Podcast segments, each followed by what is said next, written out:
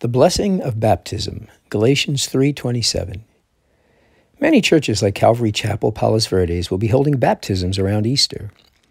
As we celebrate the reality of the resurrection of our Lord, it is a marvelous time to baptize those who have come into the family, but have not yet taken the step of faith. For many, it is an act of faith without clear understanding. What is baptism, and why do Christians get baptized? Do I need to be baptized to be saved? The clear answer to the last question is no. Baptism does not save us and is not necessary for salvation. Paul makes this clear in the book of 1 Corinthians when he disclaims not only having baptized many in Corinth, but that he was not sent to baptize, but to preach. 1 Corinthians 1:17 tells us, "For Christ did not send me to baptize, but to preach the gospel, and not with words of eloquent wisdom, lest the cross of Christ be emptied of its power." Our salvation is in the cross of Christ and the faith that we put in his sacrifice for redemption. By grace alone we are saved through faith, and this is a gift from God. No act on our part, including being baptized, will save us. And yet, it was Jesus himself who commanded us to baptize. In Matthew 28 18 to 20, we read, And Jesus came and said to them, All authority in heaven and on earth has been given to me. Go therefore and make disciples of all nations, baptizing them in the name of the Father, and of the Son, and of the Holy Spirit, teaching them to observe all that I have commanded you. And behold, I am with you always to the end of the age. So, what is baptism and why do we do it?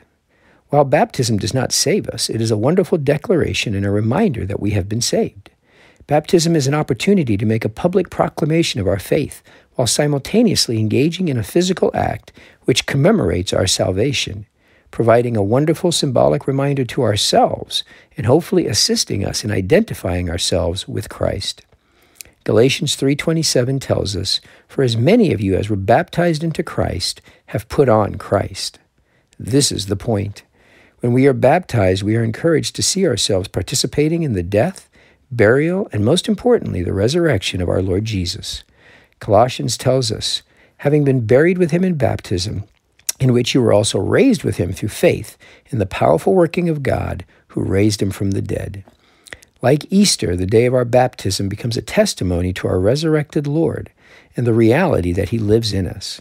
It allows us to identify with Jesus, who has identified himself with us by taking on human form, living as a man with all of the weaknesses and temptations that entails, and then having lived the perfect sinless life, nonetheless became sin and endured the cross to take upon himself the judgment that was due to all of us.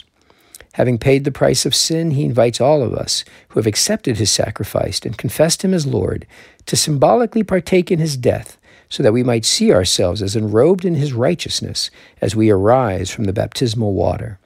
So, for all those who may get baptized in this Easter season, I congratulate you for your obedience to Christ, your public declaration of faith, and your identification with your Lord and Savior, Jesus Christ. As you arise anew and have enrobed yourself in Christ, take comfort not only that you are a new creature alive with God, renewed in spirit and cleansed by his blood, but take particular comfort from Jesus' promise, and let your baptism, in which you have been enrobed with Christ, be a reminder that he is with you always, even to the very end of the age.